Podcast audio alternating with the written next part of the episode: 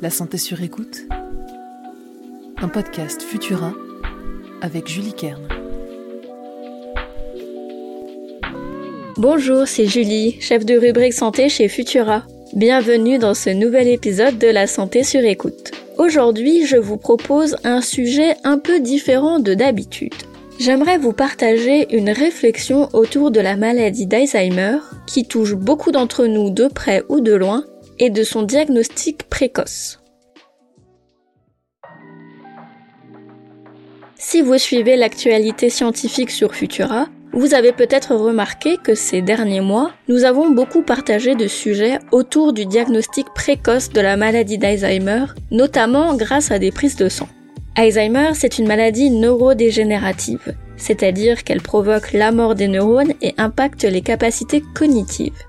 Trous de mémoire, perte de repères, changement d'humeur ou de personnalité, difficulté à accomplir des tâches quotidiennes sont des signes cliniques d'Alzheimer, mais qui ne sont pas spécifiques à celle-ci. En général, quand les symptômes apparaissent, il est souvent trop tard. La maladie est installée et les médecins ne peuvent plus qu'accompagner le patient et sa famille sans espoir de voir la démence disparaître. Les scientifiques travaillent depuis longtemps pour essayer de diagnostiquer Alzheimer avant qu'il ne soit trop tard. En effet, cette maladie progresse lentement et durant plusieurs années, un patient atteint d'Alzheimer peut avoir l'air en pleine forme.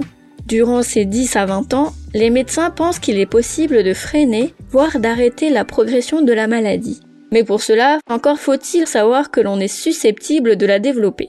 C'est là qu'entre en jeu le diagnostic précoce dont je vous parlais en introduction.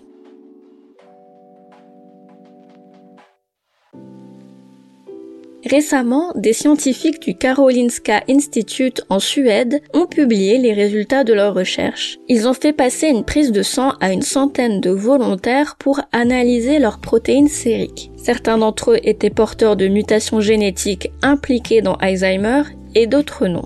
Ils ont observé que trois protéines présentes dans le sang chez les volontaires porteurs de mutations génétiques favorisant Alzheimer sont en quantité plus importante que la normale. L'une d'entre elles, GFAP, commence à augmenter 10 ans avant l'apparition des symptômes. Les scientifiques espèrent utiliser ce biomarqueur pour diagnostiquer au plus tôt la maladie d'Alzheimer. Mais ce n'est pas aussi simple malheureusement. La recherche est très active à ce sujet et pour l'instant personne n'a trouvé le biomarqueur qui prédirait à tous les coups Alzheimer. Ce sont plutôt des résultats préliminaires, comme ceux dont je viens de vous parler, et des hypothèses émises suite à des observations faites chez les patients. Le conditionnel et la prudence sont donc de rigueur.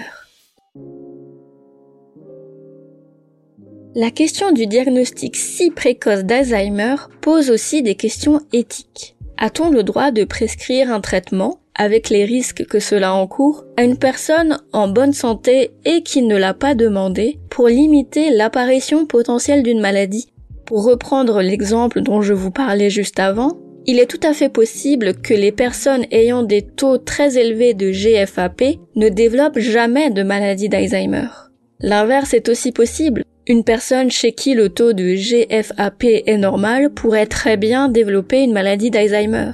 Ainsi, faut-il prescrire à des patients un traitement pour une maladie dont on n'est pas sûr à 100% qu'elle se développera ces sujets font l'objet de débats enflammés entre les spécialistes, car ces tests de dépistage sanguin sont déjà une réalité. Fin 2022, le Japon a autorisé un test basé sur une prise de sang pour dépister la maladie d'Alzheimer.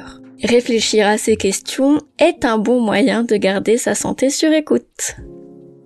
Merci d'avoir passé ce moment avec moi. Vous trouverez les sources de cet épisode dans la description pour vous forger votre propre avis. N'oubliez pas que les informations partagées durant cette capsule audio ne se substituent pas à un diagnostic médical émis par un médecin. Si vous avez le moindre doute concernant votre santé, n'hésitez pas à consulter un professionnel. Pour nous soutenir et améliorer notre visibilité, abonnez-vous et partagez ce podcast autour de vous. On se retrouve la semaine prochaine pour un nouvel épisode de la santé sur écoute.